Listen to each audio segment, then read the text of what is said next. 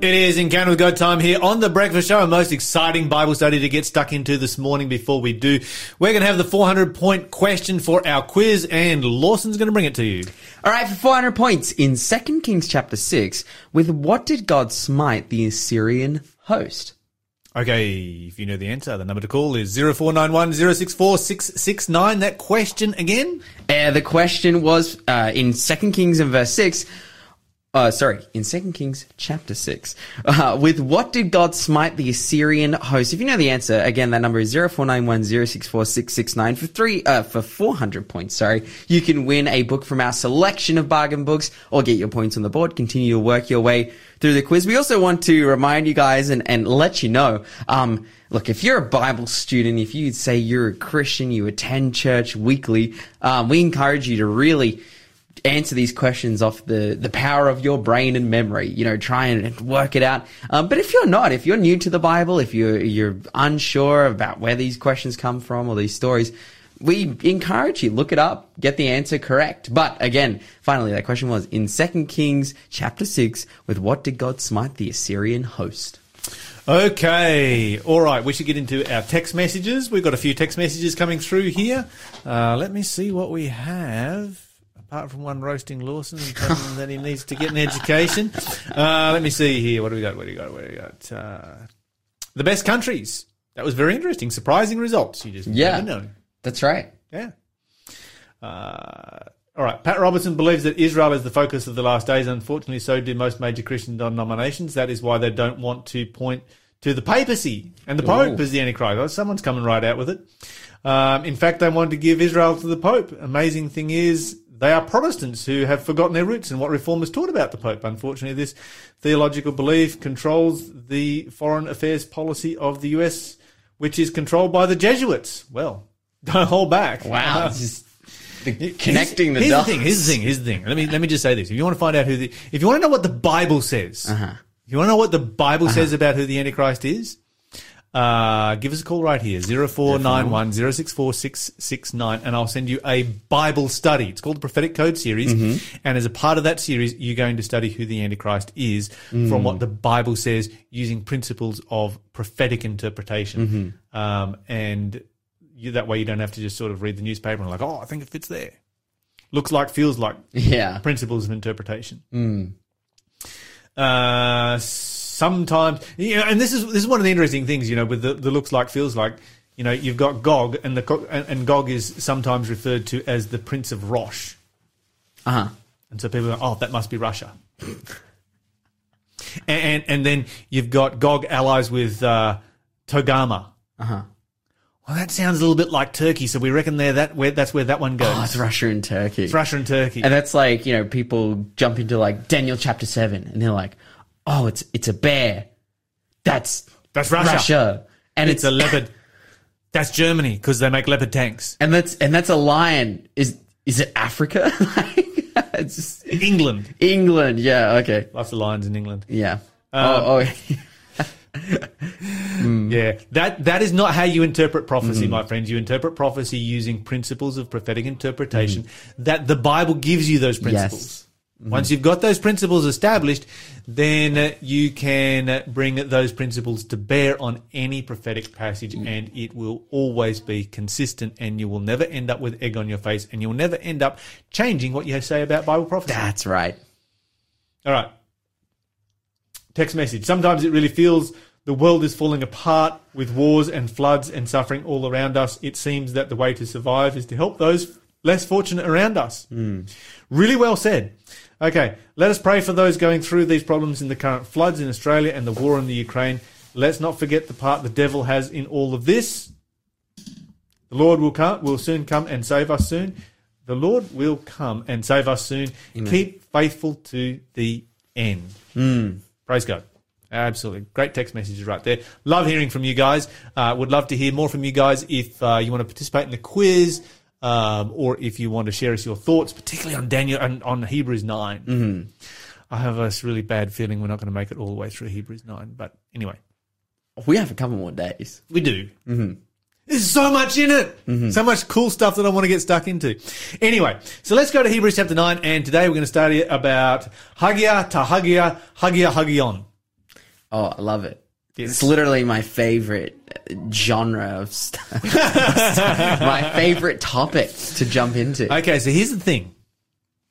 I very, very rarely get involved in Greek. Uh-huh. And the reason being is because, you know, the Word of God is available to us in English, so we don't really need, you don't need to have a degree in Greek to understand the Bible. Uh, there are, you know, theologians love to like, oh, you can't really understand the Bible unless you know how to read Greek and Hebrew. No.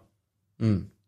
The Bible is available to every human being, uh, pretty much in every human being in their own language, and God's message is clear. Mm-hmm. However, when it comes to Hebrews chapter 9, this is the one area in which translators, of the, it's probably the only area in the Bible in which translators of the Bible, their brains just turn to mush. Mm. Because there is so much depth in Hebrews chapter 9, they don't know which way to jump. Mm. And they, the, the, they start by missing the fact that Paul makes this blunder in the first five verses where he puts the altar of incense in the most holy place. Mm. And they see that as being a blunder, like, oh, that's a mistake, but, well, it's in the original manuscript, so we can't change it, but that must have crept in there somewhere when somebody made a scribal error. No, that is not a scribal error that somebody made in the past. Paul specifically put it there because he wanted to point out that judgment takes place before the return of Christ. Okay, so if you work under the assumption that judgment does not take place that, that before the return of Christ, that judgment takes place uh, either after Jesus comes back or at the time of death or it all happened at the cross or whatever, then you Hebrews nine is not going to make any sense. Hmm. You know, you you got you've got the altar of incense in the wrong place to begin with, and then it just goes downhill from there. Hmm. And so here's what you're going to find. You're going to find in Hebrews 9 a whole bunch of references to the sanctuary, to the temple, to the tabernacle. Hmm. And the way that it speaks about it is either as tahagia or hagia hagion or just hagia. And that simply means holy. So tahagia means the holies, plural. Now, why would why would the Bible call the sanctuary the holies, plural? Well, there is a holy place and a most holy place, and so two you, you got two of them. Yep. That's right. okay, so when the Bible uses the word tahagia, that simply it simply uh, means the sanctuary, yes. both the holy place and the most holy place. It's a generic term for the sanctuary. It's not specifying the holy place or the most holy place. It is specifying the whole sanctuary. Then you find that um, you will find places where it says hagia hagion, and that simply translate as holy holies.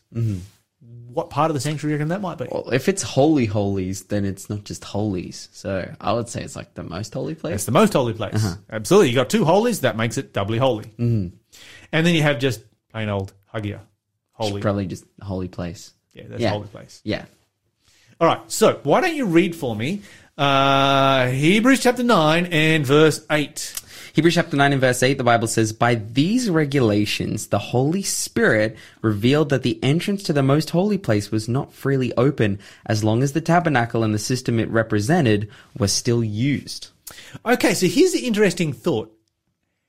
The Bible is talking about it wasn't open while the sanctuary on earth mm-hmm. was still in use. Mm-hmm. But what is opened as soon as the one on earth comes to an end? The, the service of the one on earth comes to an end, according to your translation. The most holy place. The most holy place, which would imply that as soon as the one comes to an, the, the service of the one comes to an end here on this earth, uh-huh. when Jesus dies on Calvary, where does he go? He goes to the most, most holy place. Except the Bible doesn't say that. Your Bible says that. But the Bible doesn't say that. Uh huh. Because if it was going to say that, it would have to be translated from Hagia Hagion, Okay. So what? Holy Holies, So what does it say? Tahagia, Just the sanctuary. the sanctuary. Okay. I read it from my translation. Mine's just as bad. Uh, in verse 8, it says, The Holy Ghost, this signifying that the way into the holiest of all was not yet made manifest, while as the first tabernacle was yet standing. But that's not what the Greek says. That's not what the Bible says either. yeah. That's not what the Greek says. So this is one of the very few places in the Bible where I will delve into Greek because it's important. And when you de- when you delve into it and you get the and you get the sanctuary right. It is so amazing. You're listening to Faith FM, positively different radio. By what you're saying, then, because a lot of people want to make the point that oh, judgment doesn't doesn't didn't happen on this earth, like it doesn't happen now, like it happens at the end. Um, but if we if this is to b- be believed, then judgment started as soon as Jesus resurrected. Yes. That where we've been judged ever since. Yes. So And a lot of people teach that as well. Yeah, okay. So there's a bunch of people that teach, you know, judgment. Judgment happened at the cross. Uh-huh. Jesus went straight into the most holy place. Judgment has happened. Uh-huh. Then you have those who say that, well, the, no, judgment happens when you die. Uh-huh. And so it's been happening since the cross. Uh-huh. And then you have those who say, well, judgment doesn't happen until everybody stands before Christ after the second coming. So there's kind of three different views of the judgment, none of which are upheld in Hebrews chapter 9.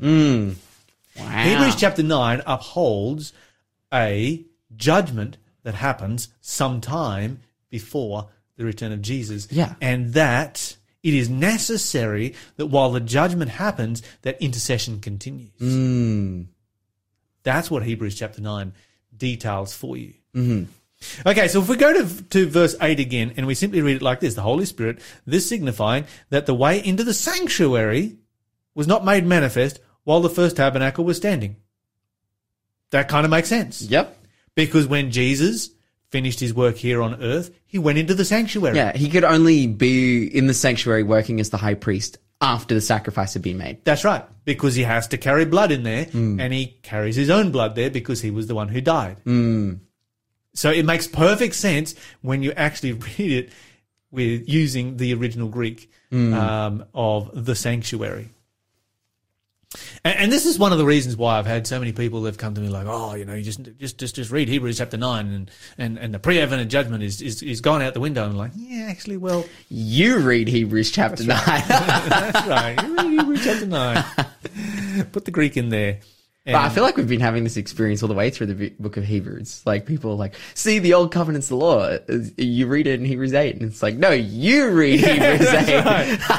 it's like, oh, see the judgment, the pre-advent judgment kind of, no, you read Hebrews chapter 9. This is awesome. I love it. Uh, dear. All right. Uh, let's continue on then, and well, let's read verse. We're gonna we're gonna pick out a few a few uh, key thoughts here.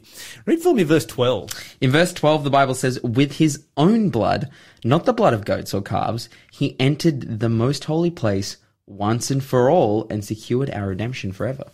Okay, so where whereabouts does your Bible say that Jesus went?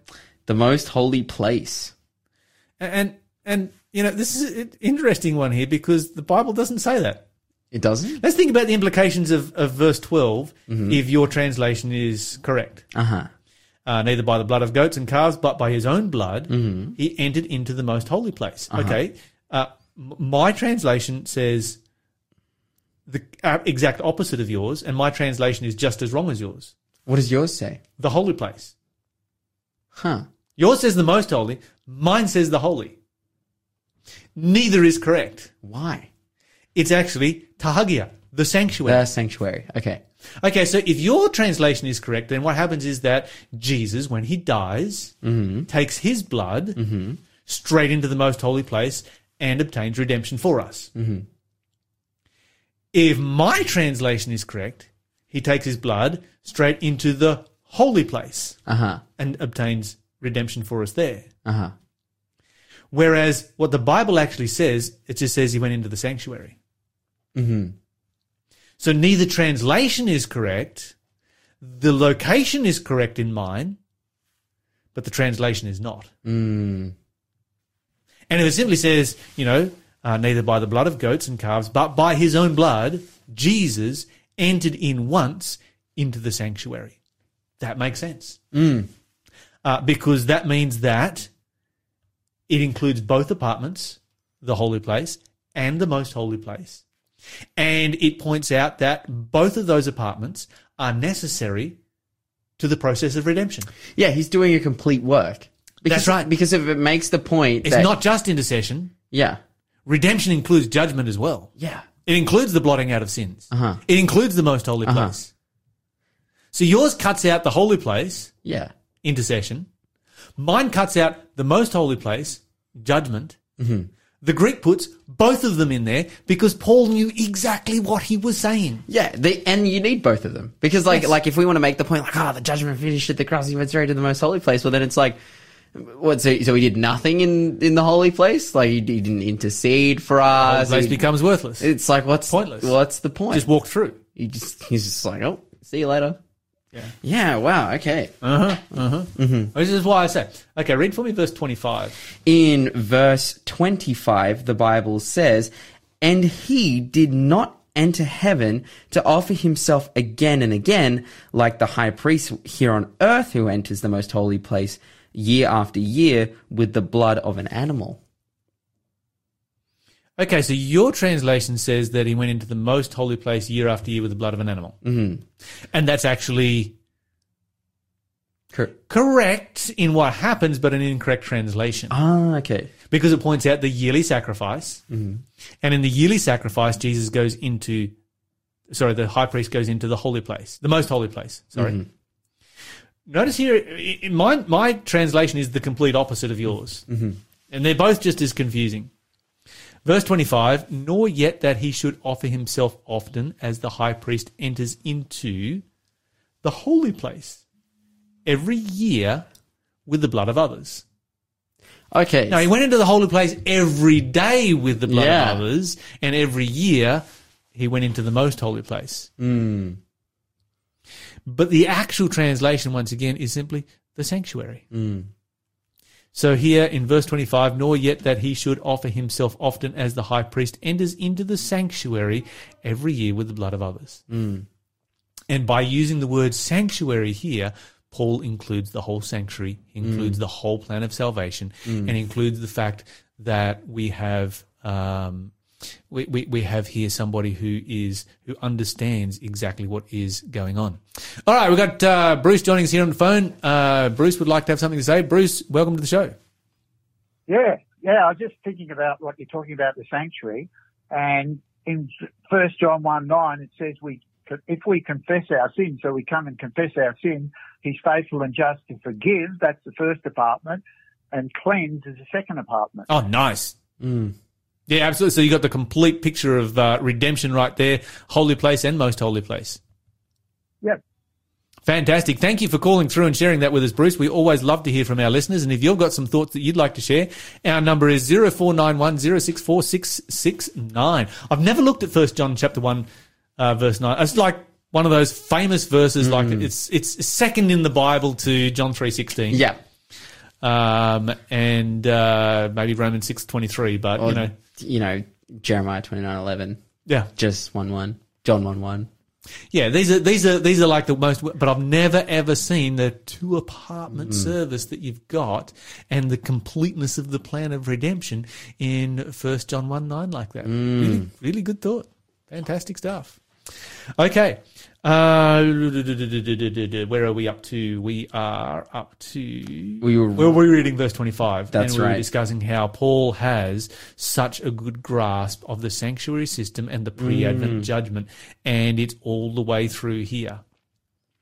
Okay, so we've skipped ahead here a little bit uh, through our verses just to illustrate how that uh, the Greek can help us out in understanding this passage. Now let's go back to verse eight and nine, So, verse 8 and 9, the, and I want you to read verse eight as the sanctuary. the sanctuary. Okay. By these regulations, the Holy Spirit revealed that the entrance to the sanctuary was not freely open as long as the tabernacle uh, and the system it represented were still in use. This is an illustration pointing to the present time, for the gifts and sacrifices that the priests offer are not able to cleanse the conscience of the people who bring them. Okay. So we talked about this a little bit yesterday, so we won't spend a lot of time dwelling on it. Why couldn't those sacrifices cleanse the conscience of those who brought them? Because they were symbols. Yep. They meant nothing. That's right. Um, and God's like, you know, at times he's like, your sacrifices stink because you don't mean it. Mm. The only thing that is actually relevant is that you mean it. Um, key, continue on there in verse 10.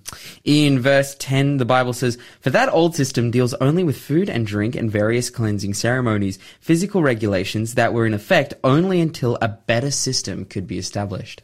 Okay, this was a great system because it pointed forward to what Jesus would do. But it wasn't the real thing. Jesus was the real thing.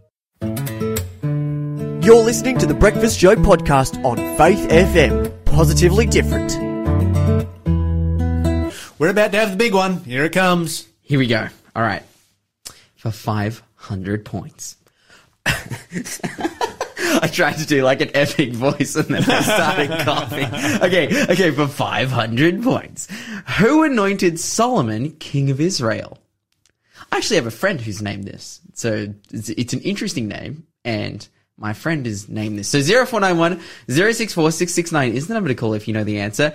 And our prize this morning is the book Eating for Life by Clemency Mitchell. An incredible, mouth-watering, amazing cookbook full of incredible, amazing, mouth-watering recipes that are all healthy and plant-based and incredible. And you can win it completely for free if you can answer the question, who anointed kings, uh, who anointed Solomon as the king of Israel? 0491 064 669.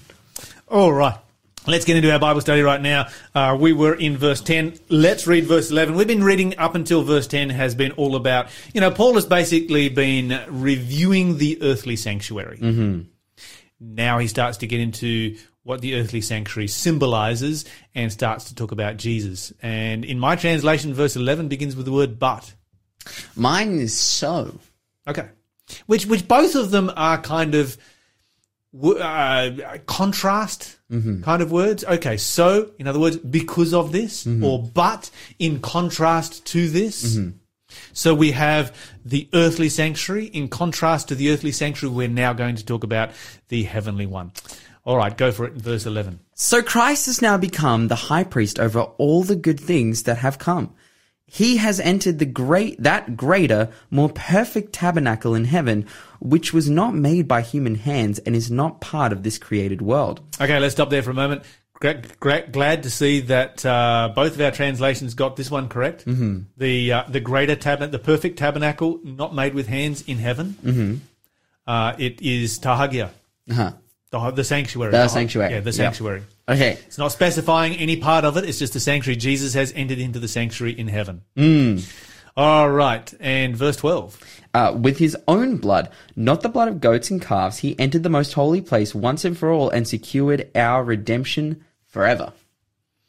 All right, and uh, Ruffy's text through to say in 1844, Jesus entered the most holy place, and judgment of the dead began, and now the living are being judged till the close of probation.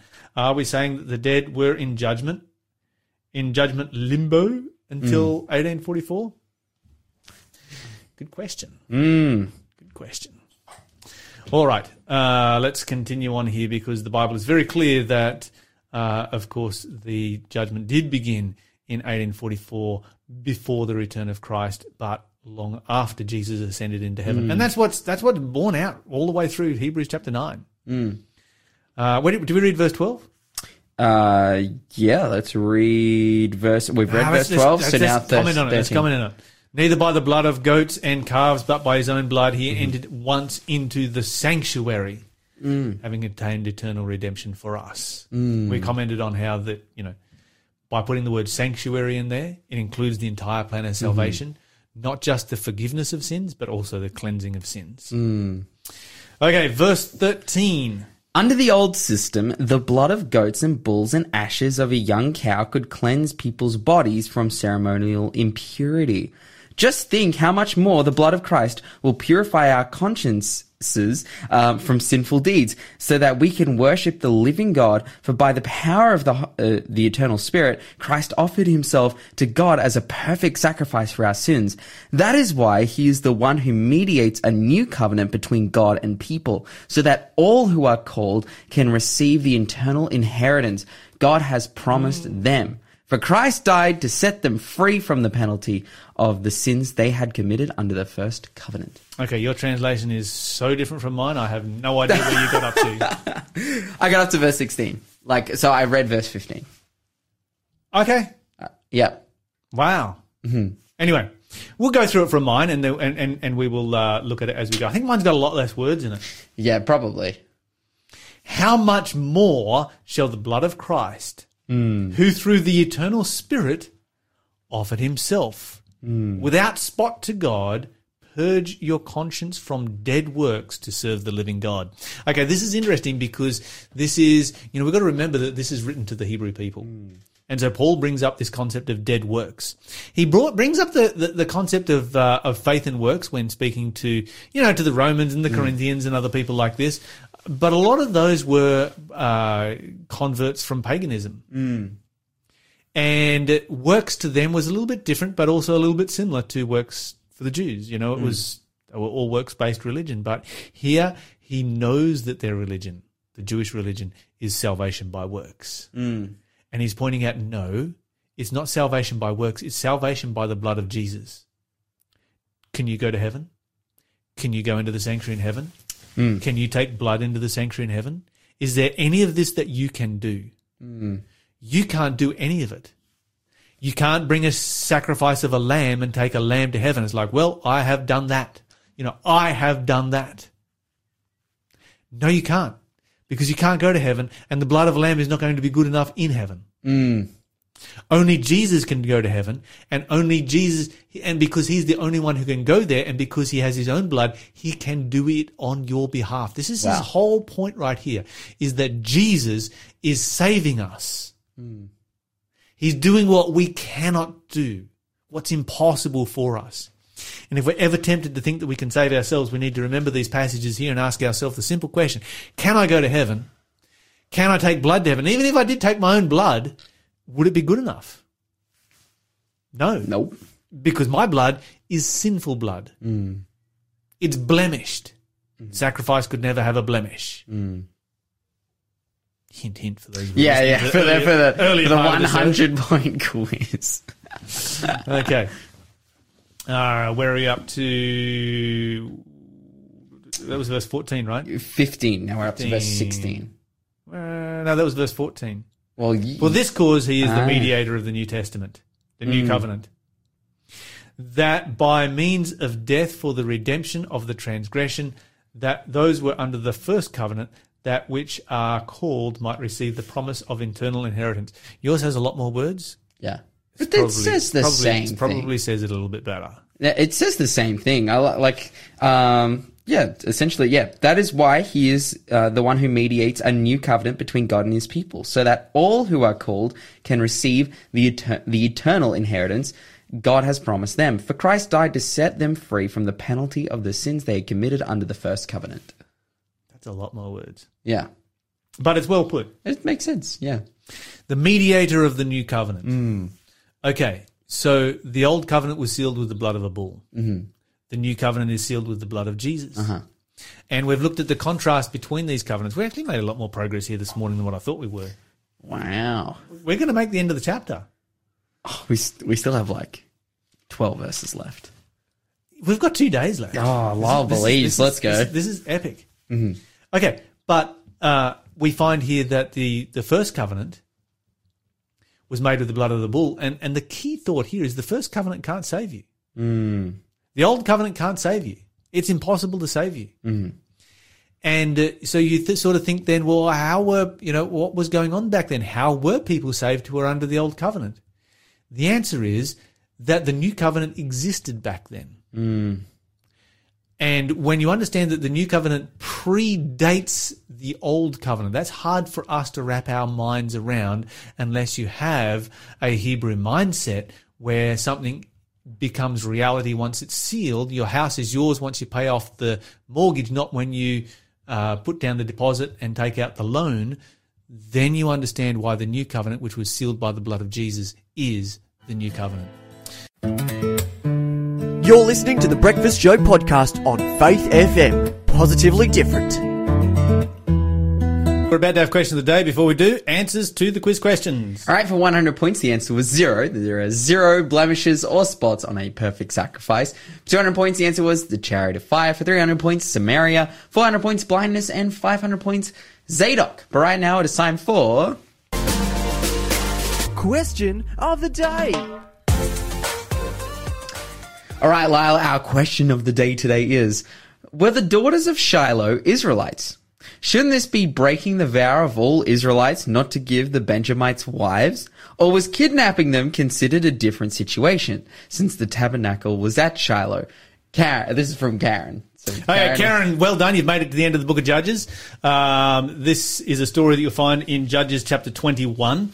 Uh, it actually covers the last few chapters of Judges. Pretty wild story that takes place there.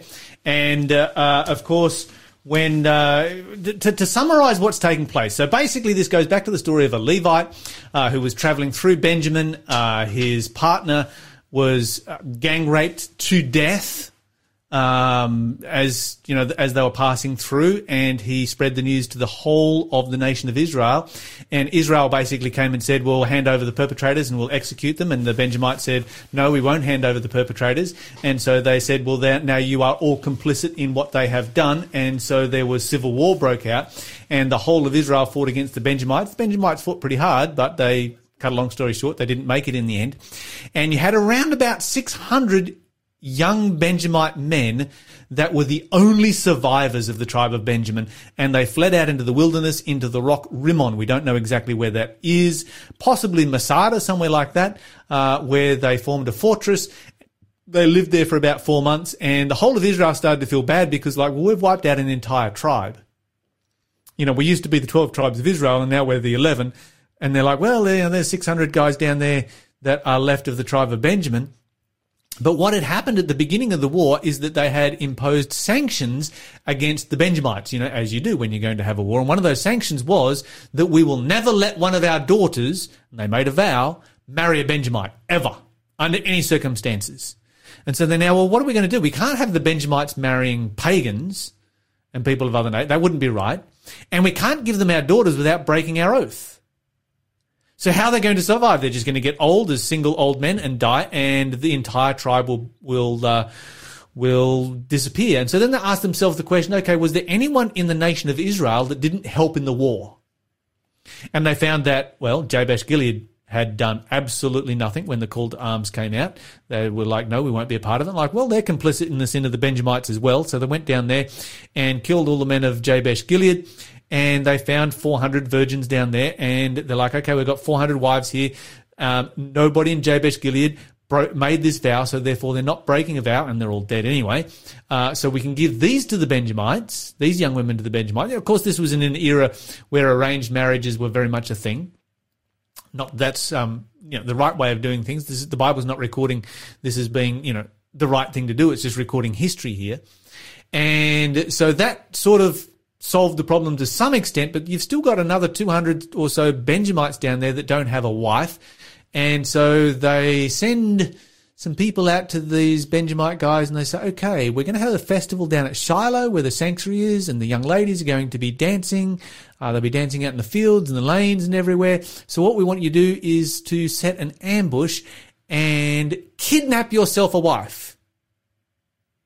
And so they did. And of course, when the fathers of those girls complained, and like, you know, these Benjamites, they can't have these women for their wives because we made a vow. And like, you haven't broken your vow because you vowed not to give your daughter to a Benjamite. You haven't given your daughter, the key word being give, you haven't given your daughter to a Benjamite. They have been kidnapped. And so your vow is not broken, and we have preserved uh, the tribe of Benjamin here in Israel. Okay, what do we learn from this story? We learn from this story that pretty much everyone on every side does bad things. Mm-hmm. Uh, there is no good outcomes in this story. There is no righteous side in this story. People are always looking for the righteous side. There is a slightly more righteous side, maybe, but it's a story of what happens when people turn away from God and, and turn away from the service of God. And this is what Israel had done at this particular time. And it's one of those, one of those illustrations, one of those points that points out why Israel was oppressed by other nations during the time of the judgments, judges from time to time. Don't forget as you go through this day to talk faith, to live faith, to act faith, and you will grow strong in Jesus Christ.